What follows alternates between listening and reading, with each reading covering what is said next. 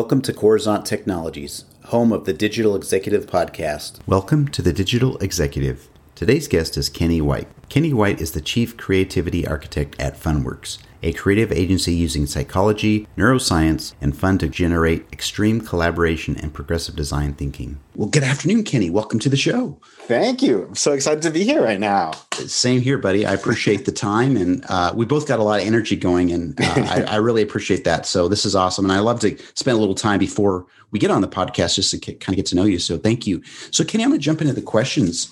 You've got quite the career. I think it's amazing. It's spanned a lot of different industries and job titles, right? But you've been in project management, marketing and PR, and now you're the co-founder and chief creativity architect of FunWorks, which is a mouthful, but it sounds fun. But could you maybe share with us and our audience the secret to your career growth and what inspires you? Yeah. Oh my God. I really love this question. For me, around 10 years into my career, my wife and I had actually decided to take a year-long sabbatical. And what we decided to do for the sabbatical is we bought an old VW van because we thought, hey, it might break down and that'll be exciting. Just trying to figure out what to do next. But we decided we were going to drive from Alaska to Patagonia. And the first part of that trip, we had an agenda and we had a schedule, right? It was almost like traveling like for vacation. We're going to go here. We're going to take these pictures. It's going to be all exciting, and we're going to have all these things to tell people about. And I got to be honest, it was like, it did those things and it was interesting, but it also was a little boring after a while. Like a year of that was just like, a few months of that was really unsatisfying. And so then we just kind of looked at it, was like, okay, how do we switch this up? And so the second part of that trip, we threw out the agenda.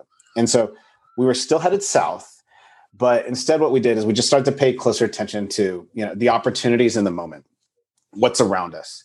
If a place felt right, even if we had an idea of oh, hey, I want to be in this town, we'd be like, no, this town feels right. And so we'd end up in the middle of the Guatemalan jungle for 3 months, for instance. That's just something that happened to me. And, we got to know lots of people. And then as we got to know people, they'd help us figure out the next opportunity. And the reason I tell this story and relate to my career is I actually think you should treat your career like an adventure, right? Have a direction, but don't necessarily pre-plan too many stops along the way. Because I think it actually distracts you from the opportunities around you. And me just kind of following this path and following what was interesting to me somehow led me back to San Francisco and helping co-found FunWorks. So I was still in the, I was actually a year into the trip about to go to Colombia when FunWorks just kind of accidentally happened. And so if I look back at my career, a lot of the biggest steps in my life was that. It was seeing the opportunity that was in front of me. And so that would be my advice to folks as they're growing their career. That's awesome. I think that's, I hear about that a lot where people just kind of, throw caution to the wind and just say, hey, let's just do this. Let's do it on our own terms. And that is an awesome story. So I appreciate that. That's just awesome. And I wish more and more people would do that just to kind of say, hey, let go, flush the fear and just let's go for it. So Kenny, thanks for sharing. So I'm going to talk a little bit about the pandemic, as everybody globally has had to make these major shifts, right? This new normal. Mm-hmm. Could you share with us what you are doing to help your organization stay relevant in this economy? Yeah, absolutely. So for me, again, I think just looking at it from my job, my role, what I do is I kind of go back to some of the things we use when talking about creativity. And one of the things we learned is that whenever the brain is stressed, like when you're in a pandemic, the brain is more likely to go into flight, fight, or freeze mode, right? And in that state, studies have shown that your brain is less likely to make those new and novel connections, those things that make creativity thrive, right? It'll actually privilege existing thought patterns. And the way we always talk about it internally and that we've seen from studies, they say neurons that fire together, wire together, right? So if your company thrives on creative problem solving, like mine does, this is a real challenge because you've got all these really smart, creative people, but their brains just aren't in the right mind state to actually make some of the connections you need them to make and to work at their full potential. And so as a leader, again, I see it as a big part of my job to actually help my team access the other parts of their brain so they can make those new connections and experiment and adapt to the uncertain times. And so at our company, we actually made 2021 the year of Funmentum is what we're calling it. And it's all about how do we use the science of fun to get our whole team connected and in creative flow. And so there's all sorts of things I'm pulling from to kind of make that happen and bring that to life. The biggest ones I'd actually kind of pull from Linda Hill, who wrote a whole book on creative collaboration, but, you know, creative agility and how do you make sure you kind of put the focus on coming up with lots of ideas versus the right ideas. It helps loosen people up. Creative modalities and how you get people to look at problems in new ways. Creative resolution and how you just kind of land the plane once you've got all these new ideas. And probably the one that I'm still working on the most this year is creative abrasion. We're called FunWorks, but you really do need some of that tension to get to the best ideas. And so those are kind of the tools that I use and just kind of the philosophy that I have kind of in helping enable my team during a pandemic. That's awesome. You know, keep your head above water, smile, and keep your staff engaged. That's awesome. I mean, that's all I can say about it. It's just simply amazing. I appreciate you sharing that with us. And I hope that the energy and the positivity that you're sharing will spread across our global readership and maybe will inspire others to do the same. So, and you know, the one thing I'd say is like, I think there's a lot of things I said there, but like if there was one takeaway, I'd say, I think one of the most powerful things that we've done is we just shifted to a mindset of experimentation. Like I think innovation gets used a lot, but experimentation, I think just makes people feel a little bit safer and trying lots of things. And as soon as the pandemic hit, like I think my team ran experiments every single week of like how we get this in-person process moved to a virtual world. And it was, I mean, there were some really weird experiments that we tried and some that will never see the light of day again.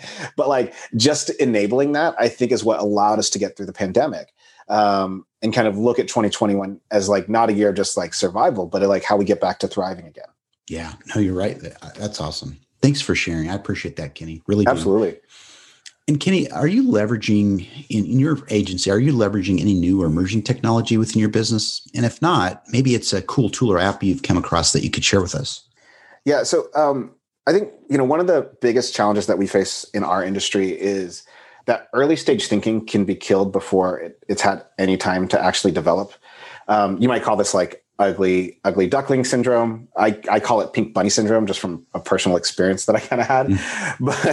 But essentially what happens is it's like, you know, people start to kill things way too early. And so we kind of look at it, we're like, okay, feedback is one of the most important parts of the creative process, but no one's really trained in giving good feedback, right? You're often just asked, okay, so what do you think? And so one thing we did is we actually created an app called Gut Check. That's a feedback tool. And so we're helping for whoever is that's giving us feedback. Maybe it's internal, maybe it's the client.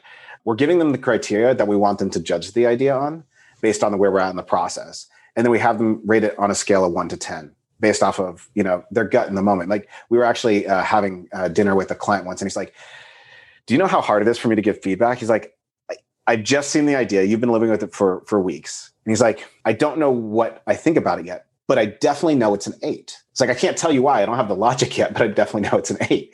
And so we kind of took that conversation and we built Gut Check. And we found it has kind of two big benefits. I think one is it focuses the feedback on the most relevant points for the stage we're in. And then if an idea is weak in one point, it doesn't necessarily kill the whole thing on the spot. We just get really focused on like, oh my God, this idea is incredibly like breakthrough. It's incredibly, original and on brand. It's just not feasible yet. So let's not kill the idea. Let's actually just work on how we keep making it feasible. And so I think this has actually helped us, get some of those really breakthrough and amazing ideas like to the light of day, as opposed to getting killed while they're still in early stage form.